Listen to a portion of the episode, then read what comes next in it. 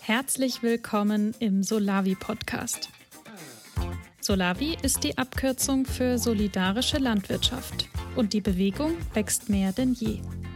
Für unsere heutige Folge nehmen wir euch mit auf das Vernetzungstreffen des AK Genossenschaften am 8. September 2023.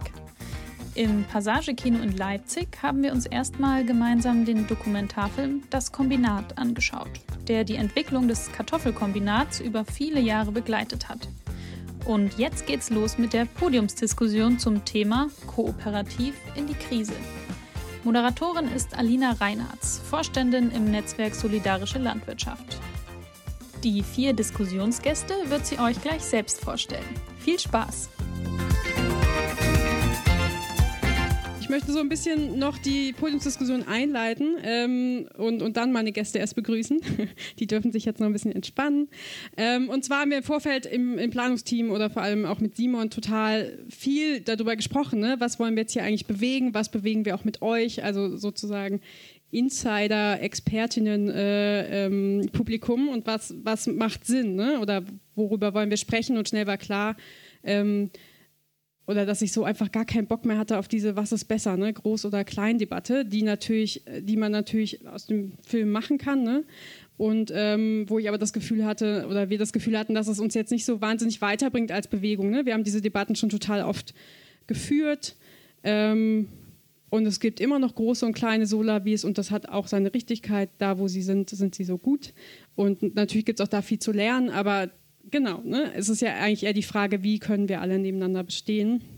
Und, ähm, und eine Lesart des Films ist ja auch, das klang ja eben schon ein bisschen an, ne? dass es so ein Abschluss ja auch ist von so einer bestimmten Phase, die wir in dieser Bewegung ähm, gemacht haben oder gerade in den, in den letzten Zügen sind. Ähm, und eben von dort aus anzuknüpfen. Und vielleicht ist es einfach nochmal gut, äh, so das Bild aufzumachen, oder das wurde ja eben auch schon an, äh, erwähnt, als das äh, Kartoffelkombinat 2011 gegründet wurde, gab es gerade so 30 Solavis. Ne? Die meisten gingen davon auf das Modell Buschberghof zurück. Ähm, auch das ist hier nochmal wirklich zu würdigen. Äh, Wolfgang Strenz in Person, der wahrscheinlich ganz, ganz viele ähm, Infoveranstaltungen in ganz Deutschland äh, bespaßt hat äh, und sozusagen als lebendiger Beweis ähm, bei gründenden Solavis vor Ort war, um zu sagen, hey, guckt her, ne, so machen wir es und so funktioniert das und, äh, es, funkt und es funktioniert überhaupt. Und äh, den Simon und Daniel so die Legende nach einem Vortrag in München noch äh, in den ICE verfolgt haben und mit ihm bis nach Augsburg gefahren sind, um äh, wirklich alle Antworten oder zumindest die, die Antworten zu bekommen, die sie in diesem Moment brauchten. Ne? Also auch nochmal diese Würdigung von, wo kommt es her und, und welche Pioniere noch vor der größeren Welle haben das eigentlich möglich gemacht. Und heute sind es eben 500 Solavis, äh, also mit denen, die in Gründung sind. Und ähm, das ist natürlich zum einen eben einem gestiegenen ähm, Interesse in der Gesellschaft zu verdanken. Das hat Daniel eben angesprochen, äh, den Film. Und aber vielleicht auch ein bisschen, möchte ich uns jetzt auch mal ein bisschen selber feiern, ne? dass äh, die Bewegung eben auch ein Netzwerk gegründet hat, weil sie gesagt haben, ne, es geht ein bisschen schneller, wenn man irgendwo eine zentrale Stelle hat, die Wissen verteilt und die Vernetzung ermöglicht. Ne? Und das ist jetzt eben auch schon, das Netzwerk wurde dann auch 2011 gegründet. Ähm, und das hat eben bestimmt dazu, zu diesem rasanten Aufstieg geführt äh, und hoffentlich. Ähm, und wo wir halt heute sind. Und was der viel mehr zeigt, ist eben so eine klassische Solavi-Gründung in diesen Zehnerjahren. Ne? Also man hatte so ein bisschen äh, Vorwissen eben über Buschberghof etc., aber musste ja ganz viel, ähm, ganz viel selber machen und neu erfinden in dem Sinne ja auch. Ne? Was ist eine Solavi-Genossenschaft? Und es wurde eben gewerkelt in den Reallaboren und es sind viele Leuchttürme entstanden und ein ähm, und jetzt ist ja irgendwie Zeit, diese Phase zu verlassen. Das sagen ja Maya Göppel, das hat auch äh, Nico Pech gesagt. Es gibt Wissen, Erfahrungen und äh, auch Handbücher, die geschrieben wurden, damit niemand die gleichen Fehler machen muss äh, oder hoffentlich macht die sozialen Themen werden uns wahrscheinlich noch ein bisschen erhalten bleiben, ähm, wenn wir ehrlich sind. Und gleichzeitig kommen ja neue Herausforderungen im Außen hinzu. Ne? Wir haben äh, die Dichte an Solavis steigt, ähm, sodass es eben zu Konkurrenzsituationen kommen kann oder dass es da ja auch so gewisse Sorgen vorgibt. Ähm, gleichzeitig ist durch die Energiekrise und die allgemeine Verunsicherung eben nach dem Boom während Corona ist es halt auch wieder so ein bisschen abgeflaut. Ne? Die Wartelisten sind teilweise leer oder leerer als sonst ähm, und, und dieser ewige Strom an Mitgliedern ähm, ist eben nicht mehr so sicher. Ähm, und auf der anderen Seite äh, gibt es eben auch äh, zunehmend Extremwetterereignisse, die eben auch Solavis treffen, weil dem Wetter ist ziemlich egal, ne? was man für eine Wirtschaftsform hat. Ähm, Und was jetzt eben auch nochmal ganz aktuell durch den Fall von Biotop Oberland, dazu hören wir vielleicht ja später nochmal mehr, ähm, einfach nochmal ganz frisch auf den Tisch kam und so gar nicht für heute Abend als großes Thema geplant war, aber wir jetzt eben auch ähm, die Zeichen der Zeit äh, lesen und mitnehmen wollen und auch da mal kurz drauf schauen, ne? wie gehen wir eigentlich als Bewegung auch damit um. Weil wir werden in Zukunft eben noch mehr mit Krisen äh, konfrontiert sein und ähm, genau, wie gehen wir mit diesen Krisen um? Und ähm, deswegen heißt die, äh, dieser Abend auch kooperativ in die Krise.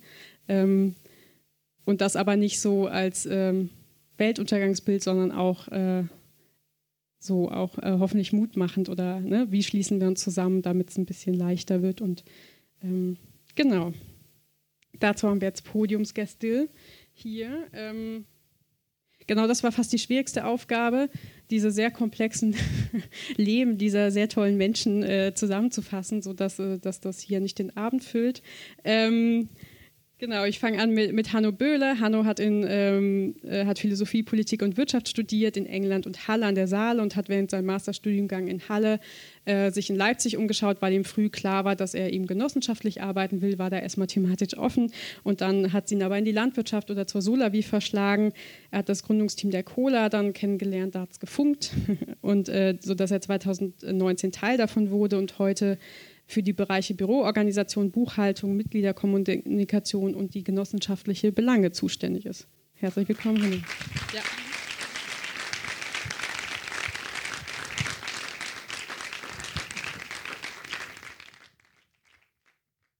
Dann möchte ich jetzt äh, Wiebke Brinkmann-Reutsch begrüßen. In ihrem ersten Leben war sie als Beraterin und Projektmanagerin in der Konzernwelt unterwegs. Ähm, nach diesem Ausflug äh, wollte sie, so sagt sie selbst, etwas Sinnvolles tun und kehrte 2010 als geschäftsführende Gesellschafterin und Betriebsleiterin auf den elterlichen Betrieb, den Biohof Brinkmann in der Nähe von Bielefeld zurück, den sie äh, seitdem konsequent weiterentwickelt und das äh, mit ihren Geschwistern zusammen. Ähm, Dazu werden wir auch gleich noch mehr hören zu dem Hof. Äh, 2022 äh, gründete sich dann die Sola wie Ackervielfalt oder warst du daran beteiligt, dass sie gegründet wurde? Und ab Oktober äh, wirst du oder wird sie Teilzeit in der Regionalvermarktungsinitiative Lippe ähm, als Projektmanagerin unterstützen, um da auch nochmal auf dieser Ebene ähm, für die Ernährungswende in der Region äh, ja, das voranzutreiben.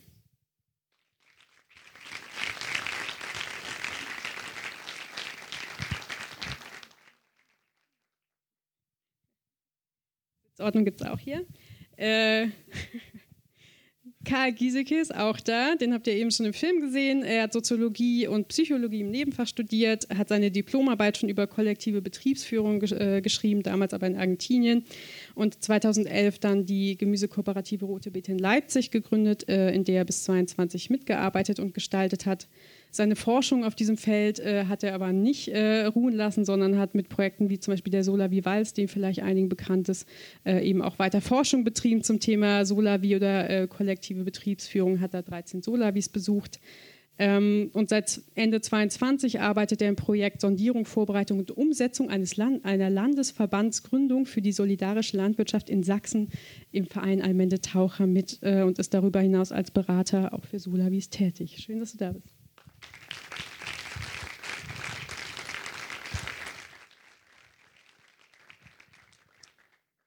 Dann, Gesine habt ihr eben, glaube ich, auch schon mal kurz gehört, hat Umweltbildung studiert und äh, ist vielfältig in der Landwirtschaft aktiv, ähm, baute in der Sola wie Erfurt den Gemüsebaubetrieb mit auf, hat äh, 2021 mit anderen Menschen einen eigenen Hof gegründet in Thüringen, der nebenbei das erste Projekt des Ackersyndikats war. Außerdem ist sie Obstbaumpflegerin, bildet da auch aus. Und wenn sie nicht gerade unterm Obstbaum steht, äh, ist sie bei der Arbeitsgemeinschaft Bäuerliche Landwirtschaft und der jungen ABL aktiv und in der ABL Mitteldeutschland im Beirat. Dort sind ihre Themen Bodenpolitik, Existenzgründung, Arbeitsbedingungen in der Landwirtschaft.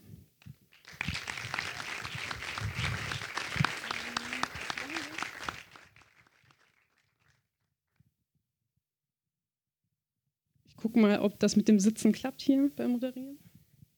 Ähm, ja, schön, dass ihr da seid, dass ihr bereit seid, auf dem Podium zu sitzen. Und äh, genau, gleich auch ähm, natürlich äh, zuhören und Fragen stellen. Aber erstmal ähm, würde ich von euch gerne ich würde gerne mit so einer kleinen Feierrunde einsteigen, weil das ja auch so relativ klassisch ist in unseren, also wahrscheinlich generell in unserer Kultur, aber vielleicht auch bei uns genauso, ne, dass wir halt irgendwie total in diesem Alltagstunnel drin sind und irgendwie mal denken, ne, was ist als nächstes zu tun, was läuft nicht gut, was möchte ich noch besser machen und dann noch die ganzen Krisen im Nacken.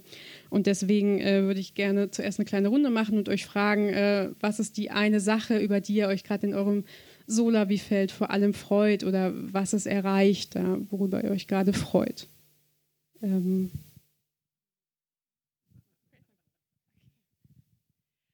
ähm, worüber freue ich mich gerade? Ich glaube, jetzt bevor ich eben auch diese Woche losgefahren bin, ich bin seit Mittwoch unterwegs, ähm, habe ich auf dem Acker gestanden und ähm, hatte eben mit unserer Gärtnerin auch noch ein kurzes Gespräch und die sagte sozusagen, Mensch, ich freue mich so richtig, ähm, wie viel Initiative wir mittlerweile auch von unseren Mitgliedern kriegen und wie viel Spaß es macht, hier zusammen auf dem Acker zu stehen, zu arbeiten, obwohl es eben so ein scheißverregneter Juli war und es irgendwie ähm, genau vorher auch wahnsinnig trocken und wie viel wir jetzt gerade vom Acker runterholen. Das ist gerade einer der schönen Momente, die ich mitgenommen habe, ja.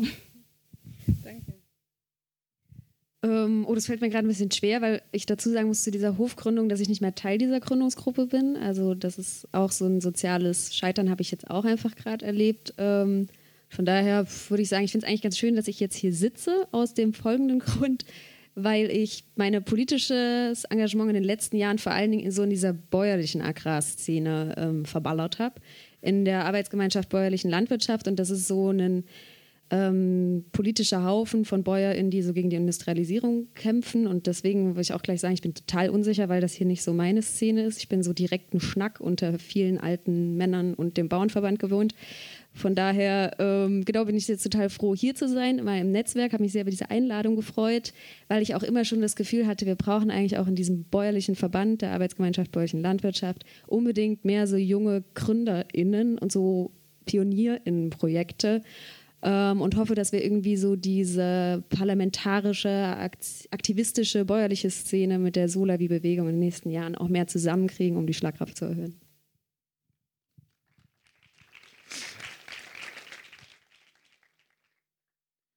Ähm, ich glaube, für mich ist das äh, auf jeden Fall auch so dieser Moment hier mit äh, euch allen zu sitzen und äh, die Solavi-Genossenschaften treffen sich in Leipzig. Äh, das finde ich einfach unglaublich gut, weil äh, ich sage mal, bei uns in der Roten Beete äh, in der Gemüsekooperative war halt der Prozess zur Gründung der Genossenschaft sehr zäh. Also wir haben im Prinzip ungefähr fünf Jahre dafür gebraucht und äh, das dann auch Allah dann irgendwann auch äh, gut hinbekommen. Und ähm, das ist so das eine, was ich gerade feiere. Und das andere ist einfach, dass ich so das Gefühl habe, dass tatsächlich so auch eben durch diese Initiative in dem Allmende Taucher und dann auch von Netzwerksseite her und mit der ABL auch zusammen halt gerade so ein äh, Dreiergespann, sage ich mal, dabei ist, sich irgendwie die Köpfe zusammenzustecken und äh, zu überlegen, wie können wir denn, äh, wenn wir doch auf der lokalen Ebene schon so vieles richtig machen, sage ich mal, dafür sorgen, dass eben auch auf, auf der Metaebene eben Dinge passieren, äh, die die Grundbedingungen dafür, für das, was wir tun, einfach verbessern und äh, bessere Arbeitsbedingungen vor allen Dingen natürlich äh, für die Landwirte dann auch ermöglichen.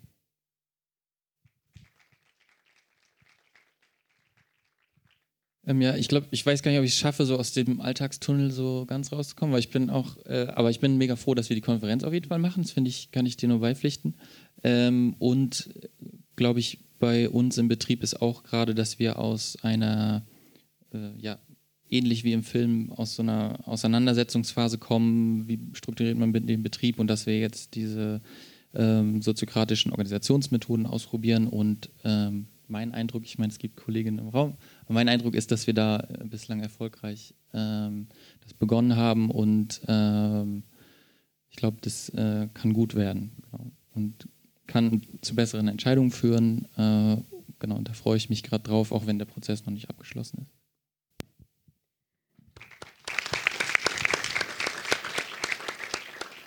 Genau, zum Feiern war es jetzt schön, dass ihr mal klatscht. Und äh, in der Folge würde ich euch erstmal davon erlösen, dass ihr bei jeder Wortmeldung das tun müsst. Könnt euch jetzt ganz entspannt zurücklegen und das am Ende alles dann äh, raushauen. Genau, nehmt euch was zu trinken. Ähm, und ich würde tatsächlich auch jetzt erstmal äh, hier bei unserem Gastgeber, ne, bei der Stadt Leipzig oder der Solavi-Szene Leipzig bleiben äh, und dann gleich zu dir kommen, ähm, weil es ja einfach ein totaler Hotspot ist, ne? oder den es schon länger gibt. Und hier gibt es insgesamt sieben Solavis, fünf davon sogar im gleichen Dorf. Ähm, und die sind alle sehr verschieden von der Größe her. Ähm, sie bewirtschaften insgesamt ca. 30 Hektar, beliefern etwa 3000 Menschen in und um Leipzig und beschäftigen 35 äh, Mitarbeitende. Und äh, es hat sich intern bei uns, ich weiß gar nicht, ob das hier auch so ist, das Wort Leipziger Cluster ähm, dazu gebildet. So läuft, so läuft hier intern bei uns gerade im Netzwerk. Ähm, und da würde ich jetzt gerne einmal den Blick hinwerfen. Ne? Was kann man eigentlich von euch lernen? Was kann man vom Leipziger Cluster lernen und auch diesen Fokus immer setzen? Ne? So was, äh, was ist schon da und wo können wir was lernen? Ähm, und würde da einmal bei, bei Karl Dier anfangen. Ähm, die Rote Beete ja die zweite wie in Leipzig und alle anderen kamen also eine kam vor euch und alle anderen danach. Ähm, und ihr wart die erste in Seelis. Wie habt ihr die Gründung der weiteren Solavis erlebt?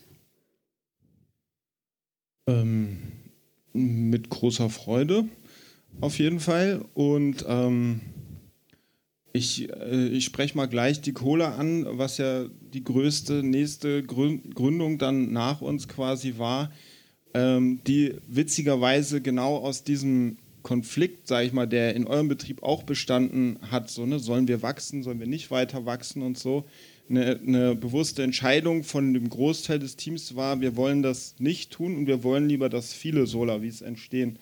Und äh, dann äh, ist halt ein Teil des Teams rausgegangen, unter anderem auch Jan Felix, und äh, haben halt die Cola gegründet, um auf einer anderen, größeren Ebene das auszuprobieren.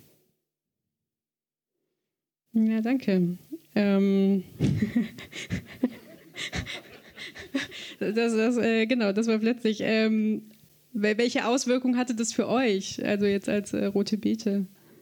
Ähm, natürlich äh, schon vermehrt die äh, Gedanken, okay, wenn, wenn wir jetzt so viele nebeneinander werden, äh, was für ein Modell gibt, was für Modelle gibt es da? Ne? Also wie können wir kooperieren? Ich bin zum Beispiel nach Venezuela äh, gereist und habe mir da einen kooperativen Dachverband Circus de Sola mit 20.000 Mitgliedern und äh, mehreren Marktteilen angeguckt, um zu legen, ist da irgendwas, was vielleicht übertragbar ist auf die Solavis und ähm, bin aber, muss ich sagen, da so ein bisschen, äh, also es ist sehr schwer, äh, das äh, Modelle von dort zu übertragen.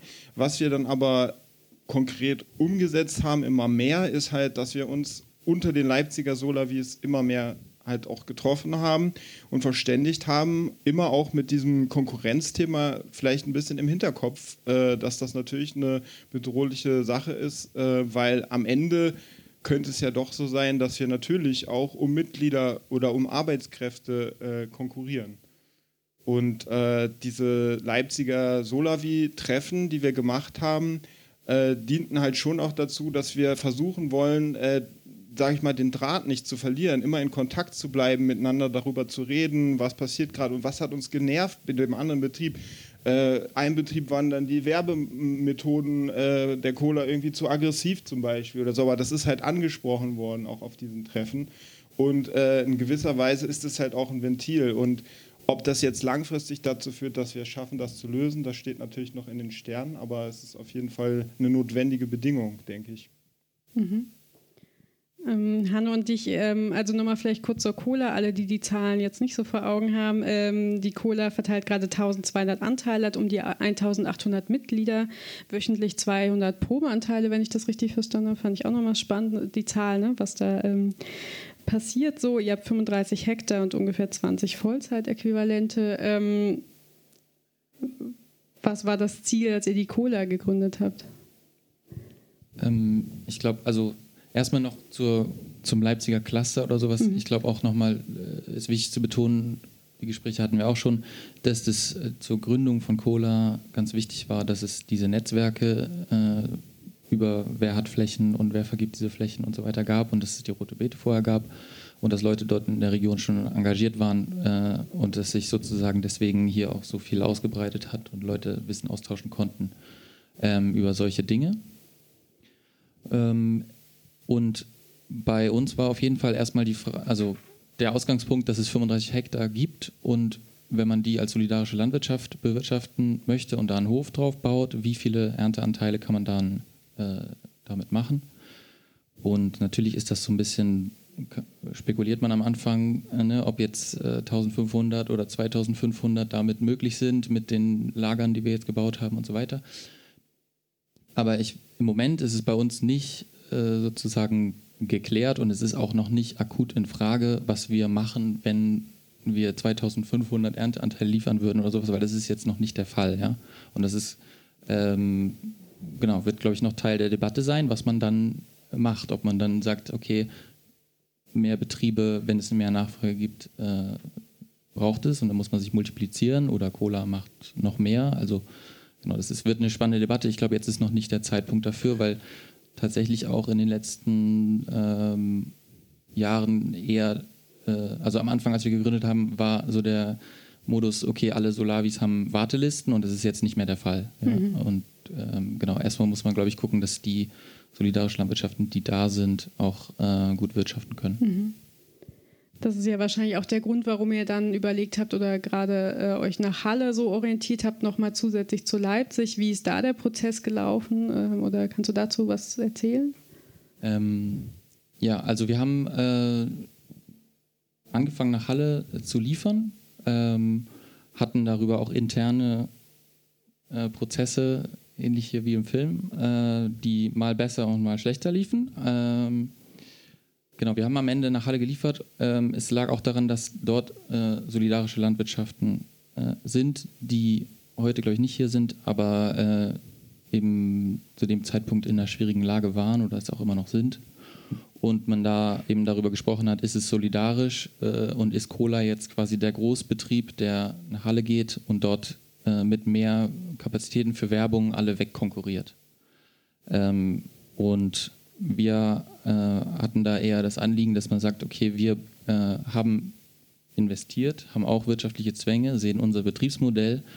Ich sagen würde, in der solidarischen Landwirtschaft kann man sagen, das ist eine große Solavi. Im Betriebsvergleich ist es immer noch gerade von der Schwelle zu, vom Kleinst zum Kleinbetrieb, ja, mit äh, irgendwie 20 Leuten. Wir sind hier nicht der Riesenbetrieb, der alle wegkonkurriert, nur weil wir irgendwie 30 Stunden mehr in der Werbung haben. Natürlich hat es trotzdem Effekt, man muss drüber reden, aber ich glaube, die Logik auf unserer Seite war eher zu sagen, lass uns versuchen, gemeinsam äh, für die solidarische Landwirtschaft zu werben, weil wir gerade auch nicht in dem Modus sind zu sagen, oh, wir haben schon genug Mitglieder, das läuft schon alles. Ja, wir kommen jetzt gerade aus daraus, dass wir dieses Jahr oder nächstes Jahr den Verlustvortrag endlich mal äh, sozusagen abgebaut haben. Ähm, Genau, vielleicht so weit. So, und am Ende sind wir nach Halle gegangen, äh, wir, äh, im Sinne von, wir haben ja eine Kooperation mit dem Konsum Leipzig, coolerweise, wo man Ernteanteile äh, abholen kann. Äh, auch das war wichtig, dass Konsum gesagt hat, wir haben Filialen in Halle, man kann da was abholen. Ähm, am Ende haben wir keine gemeinsame Werbekampagne gemacht, weil es auch die Kapazitäten gesprengt hat, weil auch, glaube ich, nicht genug Kapazitäten da waren, um äh, auf einen gemeinsamen Nenner mit anderen Solavis zu kommen äh, wie macht man die Kampagne, hm. ähm, profitieren wir alle gleichermaßen davon und so weiter. Mhm. Also ja, erstmal schon mal eine Idee, eine gute Idee, ne, die man schon mal mitnehmen kann. Äh, gemeinsame Werbekampagnen für die gute Sache. Ähm, Nochmal zu dir, Karl. Der Mende Taucherverein hat sich ja 2019 gegründet. Mit welchem Ziel? Ähm, naja, ursprünglich war das so eine Geschichte, die aus der Cola-Gründung heraus entstanden ist, mit der Idee, ähm, wenn man noch einen gemeinnützigen Verein neben dem Betrieb, nebendran, neben dem Solavi-Ding hat, dass man da vielleicht auch noch irgendwie an Fördermittel kommen kann oder eben äh, so schon ein bisschen Art Lobbyarbeit quasi machen könnte von dort aus. Das hat aber der Cola auch einfach zu viel äh, Kapazität abgezogen aus dem Gründungsteam.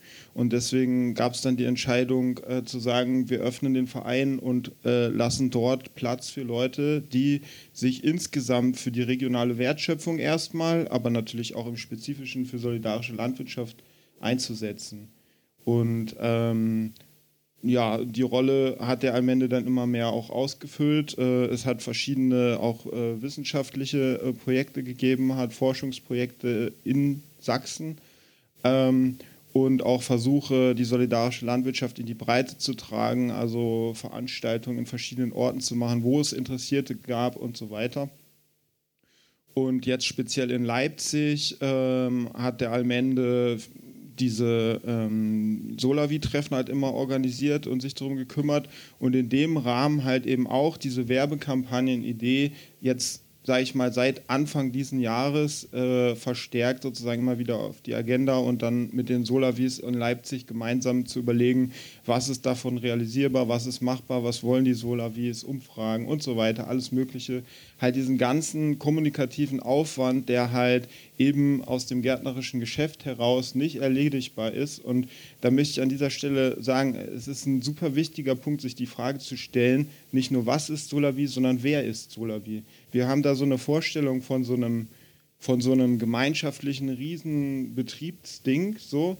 Und oftmals ist es aber so, dass quasi die Produzentinnen, die dann da, sage ich mal, auf dem Acker also hauptamtlich stehen, in vielen Fällen, sage ich mal, dann auch die sind, die sich die Hauptgedanken über die Verantwortung über den ganzen Betrieb, also und das heißt nicht nur den gärtnerischen Betrieb, sondern das heißt Betriebsentwicklung, Betriebsperspektiven, Kooperationsmöglichkeiten, wollen wir noch Produkte von anderen dazu kaufen, wollen wir das nicht tun und so weiter. Das ist alles ein riesiger Berg an Arbeit, sage ich mal, der zusätzlich noch da ist und der, sage ich mal, zu den ganzen Erwartungen, die Landwirtschaft halt äh, auch noch alle erfüllen soll, noch oben drauf kommt. Und ähm, da wiegeln die meisten Gärtnerinnen einfach ab und sagen, nein, danke, ich habe jetzt keinen Kopf dafür, mich damit auch noch drum zu kümmern. Aber es gibt dann halt auch nicht so dieses, dass dann, also in seltensten Fällen, dass dann Mitglieder sagen, ja, ich äh, kümmere mich jetzt mit einer 20-Stunden-Stelle ehrenamtlich darum, dass wir hier eine Kooperation aufbauen oder und so weiter. So, ne? Also das heißt, dieser Teil, dieser Arbeitsplatz fehlt in den meisten Solavis. Und da muss ich sagen, tatsächlich, also jetzt zum Beispiel dein Hof in Dresden, die haben da äh, äh eine 20-Stunden-Stelle dafür, die sich um Kommunikation kümmert.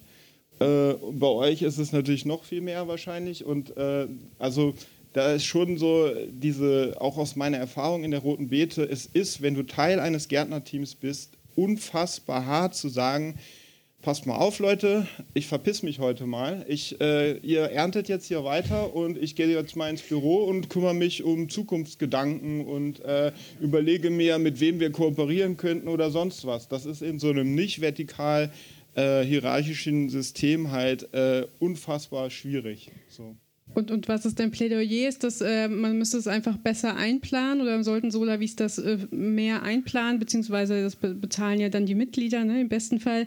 Ähm, oder, siehst du die Aufgaben dann eher bei solchen, äh, also äh, im, im, Netzwerk heißt das mittlerweile seit der Nascent-Forschung mit Nico Pech äh, Systemdienstleister, also äh, Almende Taucher ist ein Systemdienstleister, ne, der sozusagen ähm, halt Dienste oder so Dinge tut, die die einzelnen Betriebe nicht schaffen und am Ende Taucher wäre als solch eine einzuordnen. Siehst du diese Aufgaben bei solchen?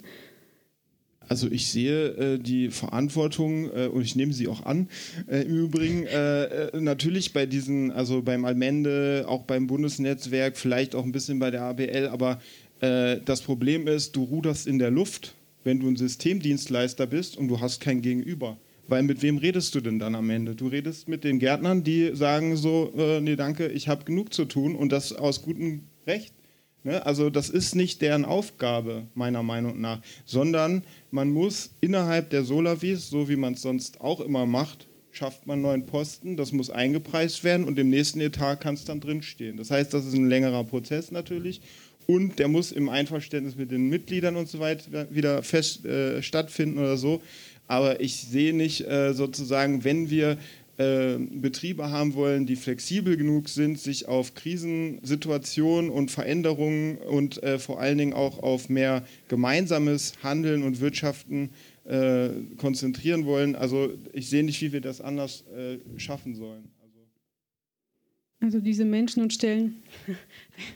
Jetzt doch nochmal Applaus. Äh, genau für mehr Stellen und Arbeitskräfte auf den Betrieben oder halt eben für diese Aufgaben und aber auch dann wieder so zu sehen, okay, so eine Bündelung auf der anderen Seite, da ist halt auch sinnvoll. Ne? Das braucht, man trifft sich dann so vielleicht so in der Mitte. Ähm, Gesine zu dir. Du hast, ähm, du hast eben noch mal zu mir so gesagt, äh, ah ja, das ist dann immer so, als wäre jetzt ein neues Thema gefunden, ne? oder dass wir gerade denken, wir haben so ein neues Thema gefunden. Ne? Wie, wie bestehen denn große und kleine Solarwiesen nebeneinander? also das ist so ein Witz gesagt. Ne? Ähm, und, und, und dass natürlich die ABL diese Diskussion schon, schon äh, lange hat. Also wie, wie geht denn das gute Miteinander, ähm, unabhängig von der Größe? Zu welchen Schlüssen seid ihr in der ABL bisher gekommen? Er muss ja schon noch dazu sagen, die Arbeitsgemeinschaft Bäuerliche Landwirtschaft ist ja auch total dezentral über ganz Deutschland verteilt und vor 40 Jahren halt im Westen gegründet, ähm, weil da halt schon klar war, da wo sich insgesamt die Agrarpolitik hin orientiert ist dieses Credo wachsen oder weichen und wachsen halt nur im quantitativen Sinne, nicht im qualitativen Sinne. Und dagegen hat sich quasi die AWL gegründet und organisiert. Ähm, und ich finde das, also ich fand, habe es ja immer so peripher mitgekriegt, so über meine Kontakte in Leipzig, wie zum Beispiel die Rote Beete und auch diese äh, als Kernteam, äh, Kernteammitglied in Erfurt und so kriegt man ja dann so Sachen mit und dann immer so diese groß-klein Debatte. Und ich habe mir damals schon gedacht, ja, ist irgendwie witzig auch jetzt diese Genossenschaftsdebatte, weil das ist ein uralter Hut. Im Westen gab es die Genossenschaftsbewegung in den 80ern, da ist richtig viel wieder reprivatisiert worden. Nicht in den ersten pionierhaften Gründerinnenjahren, aber später. Da ist es oft so, dass 30 Leute ein Kollektiv aufgebaut haben und 10 sind dann, wenn es gut gelaufen ist und das Ding nicht gescheitert ist, als MillionärInnen rausgegangen, so in unterschiedlichsten Gesellschaftsbereichen. Also es ist auf jeden Fall eine Struktur, die sich immer wiederholt. Und dann das Gleiche im Osten. Äh, da gab es diese LPGs, landwirtschaftliche Produktionsgenossenschaften, so.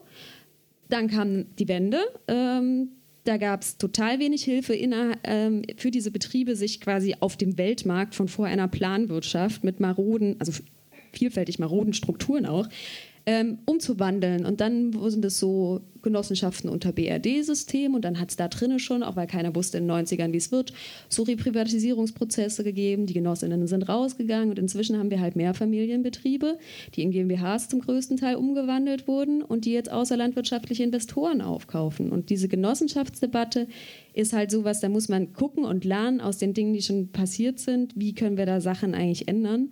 Und da würde ich sagen, zum Beispiel in vielen Solavi-Sachen ist so die Entprivatisierung über Boden auch ein Thema, was hinten runterfällt, weil die Kapazitäten fehlen und die Konkurrenz um Bodenkundinnen und Fachkräftemangel ist ja auch unter jeden anderen landwirtschaftlichen Betrieben so ein Riesending.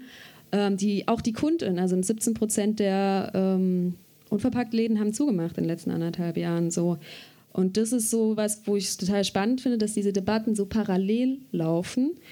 Und ich finde es eigentlich auch nochmal spannend für dieses Cluster, was irgendwie gesagt wurde, dass man so sagt, okay, jetzt ging irgendwie um eine Werbestrategie. Und wo ich mir frage, ja, die Frage ist eigentlich jetzt in so einem Raum wie Leipzig für mich, kann man nicht untereinander in Solavis sowas wie einen Rettungsschirm machen, der einmal die Funktion hat, sich gegenseitig zu kontrollieren, weil ich weiß nicht, ich habe mal kurz eine Frage ans Auditorium.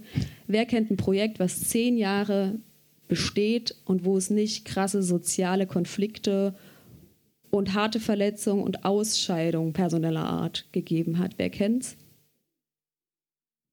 Voila. There's nobody. Ah, ein, ein, Mensch. Ich, ich, nachher spreche ich mit dir. Ähm, genau. So. Und das ist halt diese soziale Komponente, ist ja schon überfordert in einem kleinen System. Manchmal aber auch, weil die Enge, glaube ich, sehr doll da ist. Und wenn man dann aber mal guckt, okay, wie kriegt man jetzt ein Solar-Wie-Cluster organisiert, dass da nicht das Gleiche passiert wie in der generellen Agrarstruktur, dass nämlich die Großen immer den Wirtschaftsfaktor haben, dass sie mehr personelle Kapazitäten für ihre Fründe verteidigen quasi haben. Das ist einfach so. Das ist ein Effektivierungsfaktor. Große haben eine bessere Möglichkeit, sich und ihren Betrieb zu schützen. So. Und dann ist die Frage, wie verteilt man das eigentlich um, wenn man auch Vielfalt erhalten will? Und dann denke ich mir so, ja, wenn jeder, nehmen wir mal an, wir haben 4000 Solavi mit, also Anteile in Leipzig. Dann braucht jeder Anteil nur 10 Euro im Jahr zu stellen und man hat eine 40-Stunden-Stelle, um diesen Rettungsschirm und den Prozess, den es dafür braucht, irgendwie in Gang zu bringen. dann sind halt, muss man sich zusammen fragen, was sind Kappungsgrößen für unsere Betriebe, dass eine Solar wieder dabei sein kann. Was ist, was ist eigentlich mit qualitativem Wachstum? Wir machen ohne Ende Gemüse in der Bewegung, aber wir ernähren uns hauptsächlich von Kohlenhydraten und Eiweiß eigentlich. Was ist damit los? Transparenzpflichten einzuführen, das war ja auch ein Thema, viel Sache. Was ist mit der Altersversicherung von Leuten, die bei uns gearbeitet haben? Landwirtschaftliche Rente, wenig Leute kommen über 500 Euro, das ist halt einfach super prekär.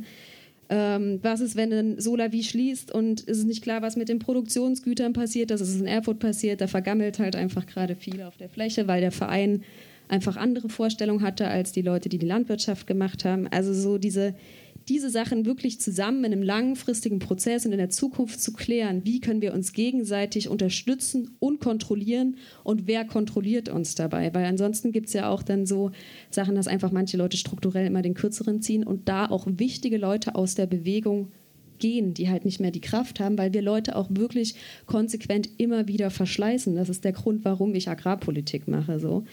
Und von daher würde ich sagen, genau, das ist irgendwie so ein Ding, wo ich mir eigentlich wünsche, dass man nicht nur die Solidarität in dem eigenen Betrieb macht, sondern eben auch untereinander. Und dafür braucht es Strukturen und personelle Kapazität und glaube auch mehr Austausch, weil viele Diskussionen auch einfach knapper mit weniger Kapazitäten geführt würden, wenn man noch mal mehr links und rechts seiner eigenen Bewegung guckt.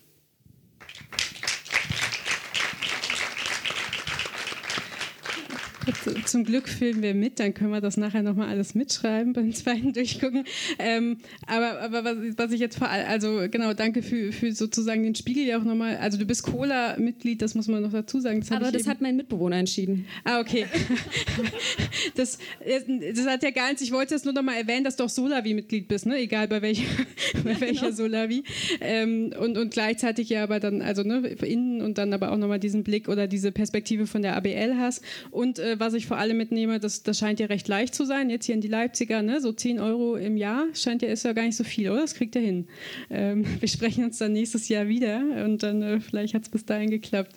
Also, ähm, also ich, ich fand es nur so schön, ne, weil es an, also es ist ja super komplex und super groß und dann ja wiederum, wenn man dann sozusagen die Menge anschaut, ne, oder die Größe, also die, die Menge an Menschen, die wir haben, ne, dass manche Dinge dann eben doch wieder gar nicht so ähm, krass sind, ne? wie sie im ersten Moment klingen. Danke schon mal für die Betrachtung des, äh, des äh, Leipziger Clusters. Ähm, ich würde jetzt einmal zu meiner Rechten gehen, weil die Zeit äh, dann doch irgendwie, also man denkt bei der Vorbereitung, oh Gott, anderthalb Stunden ne? oder eine Stunde und dann geht das immer ganz schnell vorbei, wenn man so äh, tolle Gäste hat. Ich will nochmal ähm, vielleicht kurz was zum Biohof Brinkmann sagen. Ähm, ihr, ihr, habt 33 Hektar äh, Landwirtschaft mit Fokus auf Nachhaltigkeit und Diversifizierung. Dazu gehörten, ähm, du kannst das gleich noch einordnen, ich nehme es jetzt erstmal so, ähm, ein Unverpacktladen, den ihr aufgebaut habt, Hofladen mit Kaffee, ein Seminar- und Urlaubsbetrieb und eine Urgetreidebackstube wie eben schon erwähnt, habt ihr 22 eben die Solavi Ackervielfalt gegründet mit 0,5 Hektar und aktuell 65 Anteilen, die ihr versorgt und wo ihr aber auch noch äh, Lust habt zu wachsen. Ähm, und ähm, jetzt muss ich kurz in meine Fragen gucken. genau, und die ähm, ich will jetzt einmal noch kurz auf die Solavi eingehen, weil es da auch, glaube glaub ich, nochmal die Besonderheit ist jetzt hier vorne auf dem Podium. Ne? Die, ihr habt halt eben schon landwirtschaftlichen Betrieb gehabt und habt dann eine Solavi gegründet. Ähm, genau.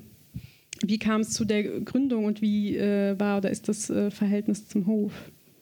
Also bei uns kam es zu der Gründung der Solavi ähm, auch mit einem langen Gedankenprozess vor. Das heißt, wir haben uns bestimmt schon fünf, sechs Jahre vorher Gedanken dazu gemacht, ähm, wie auch landwirtschaftliche Strukturen eben anders gestaltet werden können und wie wir letztendlich auch als ähm, ja relativ kleiner, direkt vermarktender Betrieb ähm, auch die Zukunft der Landwirtschaft irgendwie mitgestalten können, weil ich bin jetzt, ich, ich komme nicht direkt, also ich habe nicht, also ich komme zwar vom Hof, habe aber ähm, jahrelang auch was ganz anderes gemacht, also auch BWL studiert und ähm, habe eben in Konzernen gearbeitet, im Projektmanagement, auch im IT-Bereich. Ähm, das heißt, äh, mich haben schon immer dann die Fragen auch in dem Moment, als ich auf den Hof zurückgekommen bin, beschäftigt, wie können wir eben auch ähm, Landwirtschaft ein bisschen anders denken. Also ich kam nicht aus dem klassischen Klasse oder aus der klassischen Denke, ähm, einen Hof einfach so weiterzuführen, weil er aus der Tradition so weitergeführt werden, geführt werden muss, weil ich eben den Bruch letztendlich vorher schon einmal hatte, ähm, was ganz anderes gemacht zu haben. Und da beschäftigt man sich eben dann auch mit anderen Ideen und da waren wir auch schon lange, ähm, auch schon vor, nee, kurz nach 2010, 12, 13 irgendwie auch schon auf den Trichter gekommen, dass wir Solavi sehr spannend fanden und haben uns da auch schon ein bisschen umgeschaut. Ähm, und dann war irgendwie 2022 auf einmal die Zeit reif, dass wir gesagt haben, komm, jetzt lass uns mal schauen, ob wir das Ganze nicht doch gestartet kriegen. Das war mehr wirklich eine spontane Idee zu sagen, lass uns mal gucken, ob wir nicht gärtnerisches Personal bekommen und dann starten wir eben eine Solavi. Und da war irgendwie für uns relativ schnell klar, dass es eine Genossenschaft werden sollte, einfach vor dem Hintergrund, dass wir gesehen haben oder auch nach wie vor sehen, dass es bei uns in der Region durchaus einiges an Potenzial auch dafür gibt, um auch wachsen zu können, um einfach auch gesunde Strukturen aufzubauen. Weil es gibt in der Region durchaus schon einige Solavis, die auch alle als Vereinsstrukturen unterwegs sind und bei denen wir eben auch beobachtet haben, dass die eben auch relativ klein geblieben sind letztendlich. Und für uns war die Motivation dahinter auch mal zu sagen, den Beweis anzutreten, geht das Ganze auch ein bisschen größer und skalierbarer. Ähm, genau, man landet dann doch immer wieder bei der, bei der Größe. Ne? Es ist so schwer, nicht darüber zu reden, auch wenn man eigentlich darüber sprechen will, wie es zusammengeht. Und ähm, genau, das fällt mir nur gerade auf. Ähm, es geht um die Wirtschaftlichkeit. Also ich glaube, es ist, aber das ist, glaube ich, mein Problem auch als BWLerin dahinter. Ne? Das heißt sozusagen, ich komme da sozusagen aus einer Richtung letztendlich, wo man wahrscheinlich darüber nachdenkt, irgendwie, wie kann ich das Ganze letztendlich auch wirtschaftlich stabil machen. Genau, und die, die, die gibt es irgendwie und gleichzeitig finden ja, gibt es da ja verschiedene Antworten drauf, ne? oder wie die Betriebe so dastehen und sich aufstellen. Mm. Und ähm, ein, ein, Grund, warum du hier auch sitzt, ne, weil das war eben noch dieser zweite Themenkomplex, ne, dass euer Hof äh, Ende im Mai, äh, Mai 23 ne, ziemlich, ja, genau. ziemlich getroffen wurde. Magst du davon ein bisschen erzählen und wie das, ähm, welche Rolle jetzt auch die Sola wie in dem Ganzen steht oder ja. wie das euren Betrieb verändert hat? Ja, sehr gerne. Also wir hatten, ähm, es waren jetzt im Mai äh, Ende Mai 2023 das Problem, dass uns das ereilt hat, was sozusagen eigentlich, wovon wir alle reden, ähm, was aber keiner erleben möchte, nämlich eine Sturzflut. Das heißt also, wir hatten sozusagen ähm, knapp irgendwie 95 Millimeter Regen in 20 bis 30 Minuten, die letztendlich bei uns sozusagen auf, dem, auf einem Fleck letztendlich runtergekommen sind und die dazu geführt haben, dass anschließend der gesamte Hof äh, die gesamte Hochfläche 1,5 Meter unter Wasser stand und inklusive Schlamm und Feinboden und alles, was letztendlich abgeschwemmt wurde ähm, was sozusagen dann auch dazu geführt hat, dass sozusagen natürlich der unverpackte Hofladen und alles, was wir an Infrastruktur hatten, auf einmal nicht mehr da war. Die Solavi-Fläche hat es nicht betroffen, die war hoch genug, da ist die Flut dran vorbeigerauscht, Gott sei Dank. Ähm, aber eben der Rest sozusagen von dem, von der Basis, auf der wir bisher Landwirtschaft betrieben haben, war eben de facto nicht mehr da. Also quasi komplett in 20 Minuten auf Null runtergesetzt. Genau, und dann steht man da und denkt sozusagen, was machen wir jetzt? Und es ist heilfroh, dass wir vorher schon die Entscheidung getroffen haben, eben auch sehr stark zu diversifizieren und eben auch eine Solavi schon mit aufgebaut haben, die jetzt da ist und ähm, die sozusagen jetzt schon eher in die Rolle reinwächst, ähm, die, der wir sie eigentlich zugedacht haben, nämlich irgendwann eine Nachfolgeregelung für so einen kleineren landwirtschaftlichen Betrieb letztendlich zu sein. Das heißt also, wir probieren jetzt das aus, was wir uns vielleicht irgendwann mal in zehn, vielleicht zwölf Jahren angedacht haben, dass da die Solavi eine führende Rolle eben in der Nachfolge letztendlich ähm, einnehmen kann. Das probieren wir jetzt eben schon aus. Und ähm, ich muss einmal dazu sagen, eine führende Rolle insofern Nachfolge, dass wir ein relativ ähm, kurioses oder ein außergewöhnliches Konstrukt gewählt haben bei der Hofübergabe. Und zwar, dass meine Eltern eben an drei Geschwister, an uns drei Geschwister übergeben haben letztendlich ähm, was man, ähm, was wir zu dem Zeitpunkt, als übernommen haben, sagen, ist eine super Idee. Wir verstehen uns alle gut und wir äh, machen das irgendwie zu dritt. Aber ähm, auch da gibt es dann eben letztendlich ähm, unterschiedliche Lebensmodelle, unterschiedliche Lebenswege, die sich dann auch auseinander bewegen und wo man dann irgendwann steht und sagt sozusagen, naja gut, wer kann jetzt eigentlich noch was mit dem Hof anfangen und mit dem, wie es weitergehen soll letztendlich. Ähm, und auch das war sozusagen ein Beweggrund dahinter zu sagen, irgendwie für den Hof auch mit den drei unterschiedlichen Lebensentwürfen der Eigner eben ein Modell zu finden, mit dem trotzdem weiter nachhaltig Landwirtschaft eben betrieben werden kann.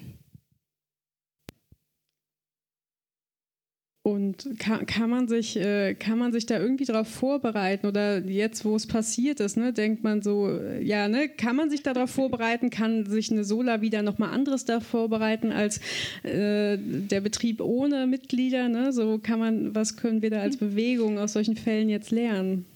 Also ich glaube, vorbereiten, also auf das Ereignis an sich vorbereiten, glaube ich, funktioniert nicht, weil ich meine, ähm, es es gibt Hochwasserkarten überall, es gab Hochwasserkarten des Kreis Lippe, die ähm, vorausgesagt haben, bei uns vorne auf dem Hof im Hofladen, 20 Zentimeter Wasser ist schon das Maximum ähm, bei einem Starkregenereignis. Gut, das hat das Ganze jetzt ziemlich getoppt. Ähm, also von daher haben wir uns, wir haben uns schon vorbereitet. Also wir sind sozusagen vorher auch in Diskussionen eben mit der Stadt eingestiegen und haben gesagt, wie können wir Gewässer äh, renaturieren, was können wir machen, wie können wir Sachen offenlegen, um einfach auch sozusagen ähm, auch diese 20 Zentimeter nicht passieren zu lassen. Ähm, insofern, glaube ich, kann man sich schon vorbereiten, auch meinen Themen, die uns jetzt natürlich auch auf, auf den Flächen oder auch mit den äh, Nachbarn eben beschäftigen, ist, wie kann man eben auch die Folgen von, von Sturzfluten und Starkregenereignissen einfach abmildern. Und es gibt ja relativ einfache Modelle. Wir müssen eben nur die Kollegen und die Landeigentümer eben an einen Tisch bekommen, um eben das Thema regenerative Landwirtschaft und eben letztendlich Agroforster an der Stelle voranzubringen, um eben eine gewisse Wasserretention auch hinzubekommen ähm, die Pläne sind eigentlich relativ klar und das war uns auch nach der Sturzflut, oder das war auch eigentlich vor der Sturzflut, waren wir schon dran, eben Agroforstsysteme nur eben auf unseren Flächen zu planen. Nur nach der Sturzflut stehst du da denkst du, nee, eigentlich brauchen wir jetzt hier gerade eine Art Flurbereinigung 2.0 und müssen eben entlang der Höhenlinien wirklich großflächig Agroforstsysteme hier aufsetzen und eben auch mit den Kollegen ähm, Maßnahmen eben ergreifen, um jetzt hier auch regenerative Landwirtschaft eben letztendlich auch anzugehen.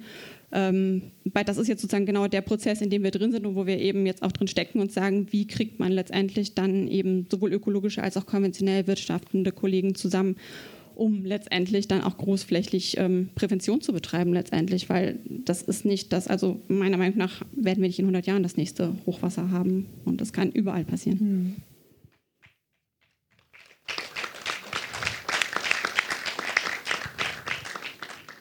Also auch hier nochmal eigentlich das Fazit. Ne? Äh, also hier braucht es runde Tische allein oder wie man das auch immer nennen mag, ne? aber irgendwie Bündelung von Solavis und Kapazitäten, eigentlich äh, da die Dinge gemeinsam zu denken und gut zu machen, aber natürlich äh, eben auch, wie du sagst, eigentlich auf so einer anderen Ebene noch, wo es um Eigentum geht, wo man auch die Leute mitnehmen muss, die nicht Solavi machen oder äh, ne, auf einer höheren Ebene, weil genau, da muss man auch ansetzen. Ja, ich glaube, es geht nur miteinander. Also es geht eben ums Reden miteinander und es geht darum, eben entsprechend auch in der Region diejenigen, die eben ähm, zusammenarbeiten müssen oder die sozusagen letztendlich zusammen wirksam werden können, an einen Tisch zu bringen, um zu sagen, wie können wir da letztendlich dem Ganzen gemeinsam begegnen. Und das ist ja das, was so, äh, was uns so viel Nerven kostet, ne? Das miteinander das alles machen und managen. Da, da kommen wir wieder so ein bisschen äh, zum Film zurück oder zum Anfang zurück. Ähm, ich würde jetzt ger äh, gerne einfach nur, wenn, wenn du magst und willst und äh, so Nick fragen, ne, möchtest du noch, also bei, bei, also bei euch ist es schon aktuell, ne, weil es dieses Jahr war und äh, bei Nick und dem Biotop Oberland ist es aktuell, weil es ähm, letzte Woche war, vor zwei Wochen. Und, und magst du noch kurz, also nur wenn du magst, ne, sagen, wie es euch geht und äh, was euch gerade hilft oder was ihr vielleicht auch noch braucht von uns? Ähm, wenn wir schon mal alle hier beisammen sind, äh, darfst du dir was wünschen. hallo, hallo. Ja, servus. Ähm, ich bin der Nick von der Biotop Oberland EG. Wir sind 450 ähm, Mitgliedshaushalte, die 50 Lieferwochen im Jahr mit Gemüse versorgt werden. Ähm, wir haben eine stabile Größe erreicht. Wir können annähernd faire Teamgehälter zahlen. Ähm, es läuft ganz gut. Wir sind als Genossenschaft organisiert und vor zwei Wochen hat uns ein sehr starkes Hagelereignis überrollt. Das hat die komplette Gärtnerei verwüstet. So ein Hagel hat es zuletzt vor 50 Jahren gegeben. Äh, die ganze Region ist schon, ja, man kann schon fast sagen, traumatisiert. es gibt kein anderes Thema mehr. Es wurden Autos zerhagelt. Ähm, es hat ausgeschaut wie nach dem Krieg bin in die Gärtnerei gekommen. Ähm, wir haben 2,5 Hektar, 2 Hektar Freiland und 1600 Quadratmeter geschützter Anbau, nicht geheizte Foliengewächstunnel. Ähm, die Foliengewächstunnel waren komplett durchlöchert und das Freilandgemüse war komplett gehäckselt. Das Ereignis hat 10 Minuten gedauert. Ähm, in 10 Minuten wurden sechs Monate Arbeit von den Gärtnern komplett zerstört und das äh, ja, war für uns in dieser Dimension, haben wir uns da nicht darauf vorbereitet. Ähm, die letzten Hagelereignisse sind eigentlich immer ganz gut an uns vorübergegangen und ähm, wir hatten so ein bisschen die Hoffnung, dass wir da in einem geschützten Bereich sind. Aber ich glaube, Fakt ist, es gibt für die Zukunft keine Sicherheiten mehr und keine geschützten Bereiche. Es kann alles überall passieren und mit Hagel ist der Spaß einfach vorbei. Wenn äh, äh, ja, Tennisball, große Bälle vom Himmel fallen, die gefroren sind. Ähm, da gibt es nicht mehr viel, was du machen kannst.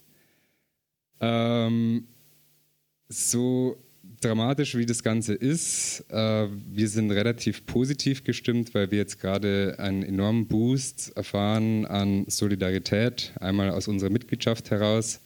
Die Mitglieder stehen hinter uns. Ich habe über 100 E-Mails bekommen, wo eigentlich nur drin steht, wir schaffen das und äh, ihr macht so einen super Job, ihr macht so tolles Gemüse. Wir stemmen das als Gemeinschaft. Wir haben verschiedene Möglichkeiten zur Verfügung gestellt, wie die Mitglieder sich oder das Ganze ähm, stützen können. Einerseits durch Mithilfe ähm, bei dem Gewächshausaufbau. Wir haben jetzt die Woche die Gewächshäuser neu foliert. Innerhalb von zwei Tagen sechs Gewächshäuser neu bezogen. Wir haben mit fünf Tagen gerechnet, weil so viele Helfer mit äh, unterstützt haben. Ähm, wir haben Spendenaufrufe gemacht, die intern ähm, schon auf sehr große Resonanz gestoßen sind, die auch extern geteilt wurden. Das Kartoffelkombinat hat den Spendenaufruf geteilt ähm, was dann unsere Spendeneinnahmen innerhalb von ein paar Tagen gleich verdoppelt hat. Wir sind jetzt schon bei rund 20.000 Euro, die wir über Spenden eingenommen haben innerhalb von kürzester Zeit. Und für einen vermarktenden Betrieb wäre das jetzt wahrscheinlich erstmal das Ende gewesen. Und für uns als Solavi durch die Unterstützung der Mitglieder, aber auch durch das Netzwerk ähm, können wir das tragen und werden wahrscheinlich auch relativ viel davon wegpuffern können. Das heißt, es wird jetzt die nächsten vier Wochen reduziertes Gemüse geben. Es haben viele Mitglieder ihre Kiste ausgesetzt.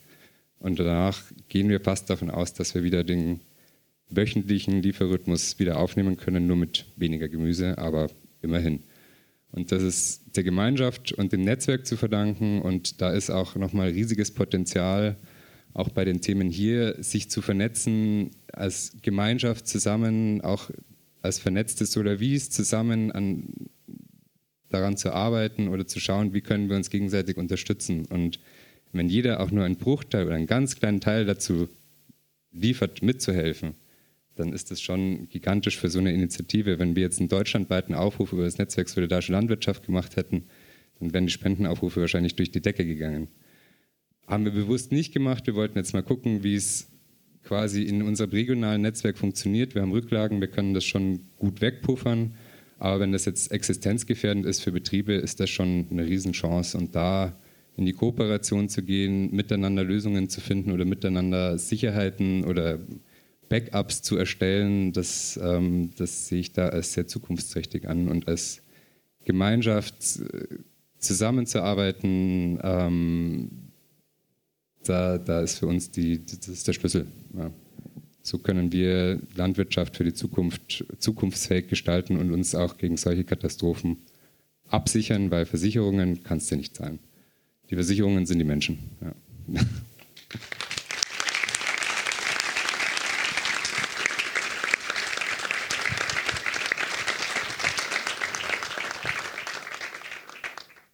Ja, danke für den Bericht auch nochmal. Ähm, und genau, dem ist eigentlich nichts hinzuzufügen. Ne? Also das, was wir jetzt gerade anscheinend schon gut hinbekommen für einzelne Betriebe, wenn es denn so ist, gilt es ja dann eigentlich äh, zu, also systematisch anzugehen und so zu organisieren, dass es dann halt äh, auch für mehr, wenn es mehr werden, für mehr funktioniert. Und das ist jetzt, glaube ich, auf jeden Fall unsere Aufgabe als Netzwerk und auch ähm, ja, für die ganzen lokalen Initiativen und Regionalgruppen, die äh, die es gibt und die ihr bildet. Und äh, genau, 10 Euro von jedem Mitglied für eine Person.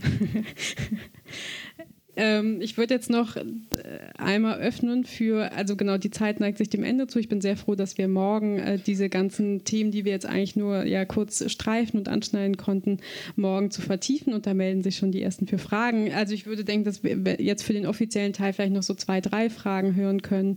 Ähm, morgen dann in aller Ausführlichkeit mehr. Ähm, und genau, weil ich noch einen, einen kleinen äh, Abschluss mit euch vorhabe, äh, den würde ich auch noch gerne machen. Und dann kommen wir mit ein bisschen Verspätung vielleicht raus. Aber ihr seid noch ganz, äh, ihr kommt mir noch sehr wach vor. Christoph. Ja, genau. Warte, warte kurz aufs Mikro. Vielleicht ist es jetzt doch äh, geschickter, weil wir auch müder werden. vielleicht gut, wenn, wenn man doch mit Mikro spricht. Also ich weiß nicht, wer es gehört hat. In Frankfurt wurde ja auch der Flughafen zu. Wir hatten 50 äh, Liter pro Quadratmeter in 10 Minuten. Und ähm, was du gesagt hast, versichert. Also wir waren versichert, weil wir ein Gewächshaus der Stadt Frankfurt äh, gepachtet haben. Und man kann Versicherungen abschließen in unterschiedlichen Höhen. Also wir haben, glaube ich, den Quadratmeter mit 35 Euro äh, versichert gehabt und haben jetzt, äh, ich glaube, ja, wir haben fast abgeerntet gehabt, sind gerade am Räumen und haben noch 13.000 Euro von der äh, Versicherung also bekommen. Das heißt also, wer sich versichert, also wir hatten mega Glück, weil wir eigentlich abräumen wollten, um die Kulturen jetzt für den Winter gut reinzubekommen. Und dieses Jahr früher. Und also ich kann das schon empfehlen, äh, sich zu versichern. Also ich bin da total d'accord. Das wird, äh, also es wird immer mehr und es wird immer häufiger. Und also bloß der Punkt, dass man nicht irgendwie was machen muss, sondern dass man kann es mit 12 Euro pro Quadratmeter oder so äh, versichern. Und ich glaube schon, dass das zukünftig ein Thema wird. Ja, danke nochmal für den Input. Auch das vielleicht ein Thema, oder ne, ähm, ihr habt alle, vielleicht kannst du nochmal aufstehen, dann wisst ihr, wen ihr morgen oder später noch ähm, zu guten Versicherungen oder ähm, äh, Versicherungspolicen befragen könnt. Ähm, genau, ich lasse jetzt einfach ähm, Moritz das äh, Mikrofon drunter tun und wer das Mikro hat, darf eine Frage stellen. Okay, danke schön. Aber halt noch zwei. Gut. Ähm, also was mich auf jeden Fall sehr angesprochen hat, war dieses Thema Florbereinigung 2.0. ähm, und die Frage darin, äh, die ja da irgendwie auch rauskommt, ist so, also wie schaffen wir das eigentlich auch so über diese Solavi, also wir lösen als Solavi ein Problem, ne? dahin zu kommen, dass wir irgendwie auch die Politik oder halt so, also lokale Politik und vielleicht auch überregionale Politik, da ähm, auch noch irgendwie mit ins Boot holen. Und diese ganzen verschiedenen Landeignerinnen halt irgendwie auch noch mit einbeziehen. Ne? Also so, weil in Leipzig, also in Leipzig, da gibt es halt diesen Prozess jetzt schon so ein bisschen. Und für mich ist jetzt so die Frage, ähm, also ist das so ein Thema auch schon in dem, in dem Netzwerk? Also, dass man halt ja bewusst auch schon als Netzwerk auf verschiedene politische Instanzen so zugeht eben sich so klimatisch irgendwie so ein bisschen besser vorzubereiten, mehr ähm, Agroforstsysteme oder so, also die halt die landwirtschaftlichen Betriebe auch schützen, ähm, ja, zu, zu installieren oder da, da dafür Lobbyarbeit zu machen. Das, ähm, ja, genau, das wäre jetzt meine Frage. Mhm. Äh, Simon kann mich ja ergänzen. Genau, also wir, wir ergreifen jede Chance, die wir können, ne, um irgendwie uns politisch bekannt zu machen. Und das Schöne ist, dass es auch mittlerweile, also dass man auch da merkt, ne, uns gibt es jetzt äh, 2011, ne, sind jetzt äh, schon mehr Jahre, zwölf Jahre, dass, dass man auch mittlerweile angerufen wird. Ne. Das ist jetzt nicht ganz die Lobbyarbeit, aber wo heute zum Beispiel die Anfrage reinkommt, ob wir fürs BMEL Förderprojekte, die die ausgeschrieben haben und wo wir uns zeitmäßig gar nicht bewerben konnten und das jetzt auch nicht so gepasst hat für uns, wo die uns angefragt als Gutachterin. Ne. Und da, da habe ich heute, ne, wenn ich über meinen heutigen Feiermoment nachdenke, außer dem, was halt hier gerade passiert, ne, dann denke ich so, ah ja, ne, wir sind auf jeden Fall in den Köpfen drin und wir ergreifen sozusagen die Möglichkeiten, die wir haben. Ne? Ähm, wir haben jetzt eine ähm, Stellungnahme geschrieben äh, zum Thema Obst- und äh, Gemüsebaustrategie und ähm, sowas nutzen wir schon. Ähm, und sind gleichzeitig aber auch einfach noch so klein, ne, dass wir sozusagen diese proaktive Lobbyarbeit dann auch, ne, das ist ja dann auch wieder ein sehr, ähm, genau, ne, man braucht ja für diese ganzen Themen eigentlich Expertinnen, ne, die dann dazu genau arbeiten, ne, was braucht es da und was braucht es auf der sozialen Ebene, Hofnachfolge, ne, also wir könnten wahrscheinlich ja schon zehn Leute einstellen, um diese sozusagen verschiedenen Felder der Lobbyarbeit zu bearbeiten und das schaffen wir halt nicht, ist die ehrliche Antwort, ne, und äh, das, äh, hm? Genau, die ABL und da kommen wir dann eher auch wieder da zu dem Punkt zu sagen, ne, eigentlich geht es auch bei uns darum, dass, ne, dass wir gucken, mit wem können wir kooperieren. Das tun wir mit der ABL sehr gerne und, und in den Möglichkeiten, wie wir die halt beide haben. Ähm, und haben jetzt auch äh, die Stellungnahme der ABL zur ähm, GAP-Reform äh, unterschrieben und so. Ne? Also wir versuchen uns da auch zu verbinden und zu vernetzen, aber zu dem speziellen Thema gab es jetzt noch keine Stellungnahme von uns. Mhm. Aber komm, komm gerne, also wenn, wenn, du jemanden kennst, ja, der ehrenamtlich noch äh, einsteigen möchte. ja, ja, aber der Tipp, also mit der Baumland-Kampagne oder so von der ABL ist natürlich gut. Also dass da eigentlich ja auch querlinks, ja. Äh, wenn mit durch die Kooperation eigentlich gut gehen, ja. Mhm. Okay. Wolltest du dazu noch was sagen?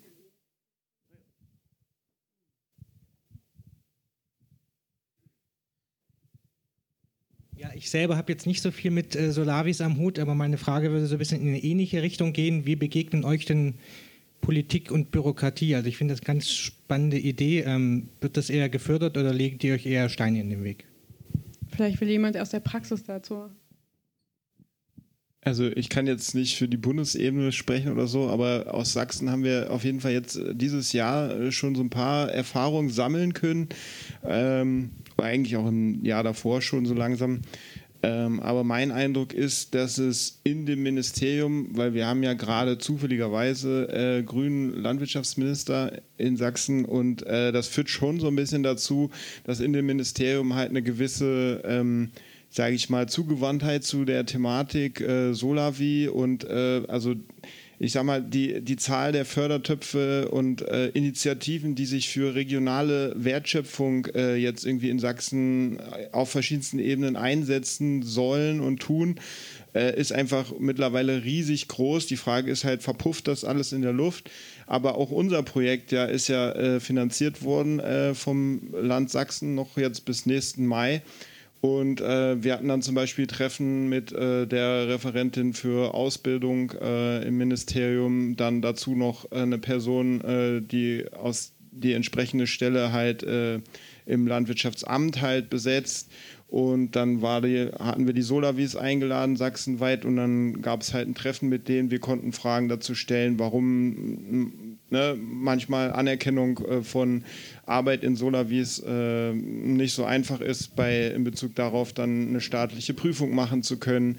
Äh, was gibt es da für Hürden? Wo sind die Stellschrauben? Wo kann man einwirken auf die äh, Inhalte der Ausbildung? Weil das ist ja auch ein wichtiger Punkt, so, ne, was, äh, was da überhaupt unterrichtet wird. Was gibt es für Möglichkeiten, äh, die freie Solavi-Ausbildung quasi zu, die selbstorganisierte zu unterstützen und so weiter. Also hm, wir haben schon das Gefühl, dass die so ein bisschen offen sind und erstmal gucken, wer wir sind, was wir machen, was wir wollen und so. Und wir haben da jetzt so ein Zeitfenster, wie ich das sehe. Und äh, weil, wenn jetzt, sage ich mal, die grüne Regierung, die kann nächsten Herbst halt dann in Sachsen auch wieder weg sein. Und es kann halt sein, dass dann gleich, ne, wenn das dann wieder CDU besetzt ist oder sogar AfD, wer weiß, äh, dann äh, sieht das natürlich gleich wieder völlig anders aus. Deswegen äh, plädiere ich dafür, jetzt schnell zu arbeiten. So, also, ja, also. Ähm, und ich würde das jetzt nochmal so generell für den Agrarbereich auch ähm, nochmal skizzieren, dass wir ja einfach so ein krasses Problem in der Landwirtschaft haben, dass alle Höfe, ob sie nun solidarisch wird, also ob das Vermarktungskonzept solidarische Landwirtschaft heißt oder Direktvermarktung oder Großhandel, Weltmarkt, wie auch immer, dass das Problem ist, dass ja das eigentlich unternehmerisch läuft. Also du als Produzentin bist dafür verantwortlich, was mit deinem Betrieb läuft und gleichzeitig ist das der Bereich in unserer jetzigen Wirtschaft, der am krassesten und die meisten Vorgaben gibt, wo sich ständig viel ändert und was auch zu einer krassen Arbeitsbelastung von allen Leuten in der Landwirtschaft führt und wir haben nicht für umsonst die höchsten Suizidraten in Frankreich und Deutschland unter Bauern. Das brauche ich in dem Fall jetzt auch leider nicht gendern. So. Und das ist halt so eine Problematik, die krass strukturell ist und wo die Solavis ja ausscheren, indem sie versuchen, einen Teil der Zivilgesellschaft mit einzubauen, um diese ganzen krassen Druckpunkte abzupuffern. Und das finde ich total spannend, weil ich so das Gefühl habe, die Solabi-Bewegung baut so ganz viele Freiräume auf. Und die Freiräume sind nochmal irgendwie auch transformatorischer, wenn dann die Kapazitäten dafür da sind, ähm, was irgendwie dieses Ausprobieren von anderen Wirtschaften ist, wo es nämlich einfach um Grundbedürfnisse geht. So.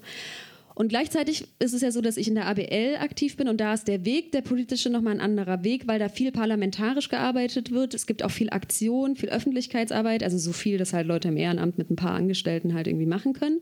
Und da geht es uns ja darum, Rahmenbedingungen zu verändern. Zum Beispiel Eigentumsverhältnisse, wie sie jetzt sind, krass zu hinterfragen und zu sagen, das führt uns einfach noch tiefer in die Krise. Also Eigentum ist eine ganz krasse Sache, die auch viel Potenzial verhindert. Und da schrauben wir an der progressiven Grunderwerbssteuer rum, dann versuchen wir Agrarstrukturgesetze in Ostdeutschland reinzukriegen. Die Gemeinwohlverpachtung könnten in jeder Kommune irgendwie von auch Mitgliedern von Solavis angegangen werden. Also was wir brauchen, ist, glaube ich, jetzt nochmal, um diesen Zukunftsblick zu machen, dass wir uns da besser vernetzen, weil die Solavis könnten von besseren Rahmenbedingungen in der Politik profitieren. Die ABL könnte aber auch mit einer besseren Vernetzung den, zu den Solavis viel besser politischen EntscheiderInnen zeigen, was schon alles geht. Und diese Symbiose mit dem System, die halt Verbände viel machen, mit den Freiräumen zusammen zu zeigen, das ist eigentlich der Weg, den wir einschlagen müssen. Das ist, glaube ich, gut, wenn wir das noch besser machen, um zum Beispiel auch viele bürokratische Hürden abzuschaffen.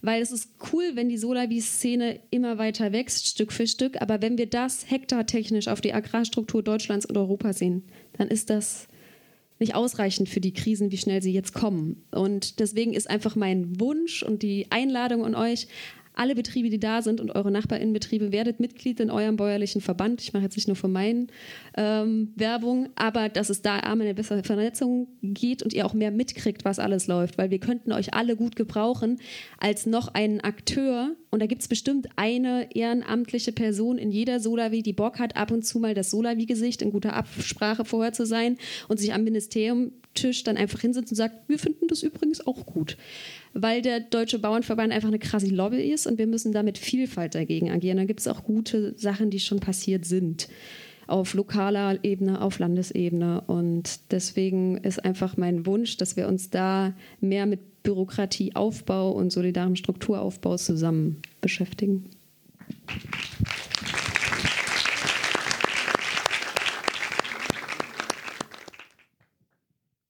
Ähm, genau, und wenn ihr dafür Material braucht, ähm, dann könnt ihr gerne ins Handbuch Solidarische Landwirtschaft schauen. Da gibt es nämlich ein ganzes Kapitel zum Thema politische Forderungen. Ähm, und genau, die könnt ihr dann gerne mitnehmen, wenn ihr euch der, in der Kommune oder mit der ABL zusammensetzt. Dann ähm, könnt ihr es zusammenschmeißen. Also auch da gibt es äh, schon was und ihr müsst euch das nicht selber neu ausdenken, was jetzt gut wäre für Solavi. Und bevor wir jetzt hier so langsam rauströpfeln, würde ich, äh, ich danke für die vielen guten Schlusswörter, die jetzt schon gefallen sind. Deswegen brauche ich da nicht so viel zu sagen. Und was ich jetzt aber gerne mit euch machen würde, ist einmal, ähm, genau, erst nochmal danke, ne, dass ihr äh, hier vorne bei mir wart. Danke, dass ihr noch so lange da wart und dass ihr auch Fragen eingebracht habt. Ähm, wir werden morgen das weiter, äh, weiter bearbeiten und weiter äh, treiben. Und ähm, ich entlasse euch aber nicht, äh, ohne dass wir uns jetzt nochmal utopisch aufladen, weil auch das ist ein Thema, ne? So genauso wie das Feiern ist auch das utopische Aufladen nicht so, nicht so üblich, ne? weil wir immer, wie gesagt, in unserem Alltagsding drin sind und von den äh, Problemen vor allem oder den Herausforderungen sprechen. Und ähm, äh, Genau, jetzt muss ich. Ähm, und die, die Frage ist eben, was ist das, ähm, was ist das größte utopische Potenzial von? Und das üben wir jetzt einmal kurz. Äh, das ist tatsächlich, glaube ich, hilfreich ähm, und verkürzt das gesamte, den gesamten Abschluss, wenn wir es einmal üben. Äh, was ist das größte utopische Potenzial von der Deutschen Bahn? Ähm, einmal zum Üben. Ihr dürft jetzt einfach eine Idee, die euch spontan kommt, reinwerfen. Die Idee muss gar nicht realistisch sein, weil darum geht es ja bei Utopien nicht. Das Potenzial äh, gibt auch manchmal genau in diesen fantastischen Ideen.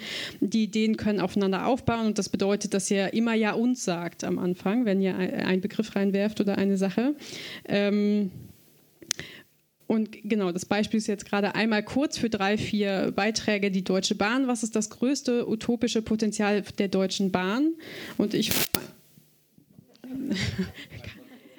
ähm, jetzt werden wir rausgeschmissen. Ähm, das fängt gut an. Ne? Ähm, was ist das größte utopische Potenzial der Deutschen Bahn? Ich sage, das Verkehrsmittel, das am meisten genutzt wird. Und? Ja. Blühstreifen bei der Deutschen Bahn? Ja und? Super. Ähm, ich, hab, äh, ich, ich glaube, das reicht an der Übung. Ähm, und dann reichen wir es bei der Deutschen Bahn auch noch ein beim nächsten runden Tisch. Ähm, Genau, und jetzt ist eben ja die eigentliche Frage, ne, was ist das größte utopische Potenzial der solidarischen Landwirtschaft und unserer Bewegung? Ihr, also das, äh, alle sind eingeladen, einfach reinzuwerfen. Das nehme ich als letztes. Sola wie jetzt das Normale. Vielen, vielen Dank euch. Schön, dass ihr da wart. Schön, dass ihr mit mir hier wart. Und ähm, gute Nacht. Kommt gut heim.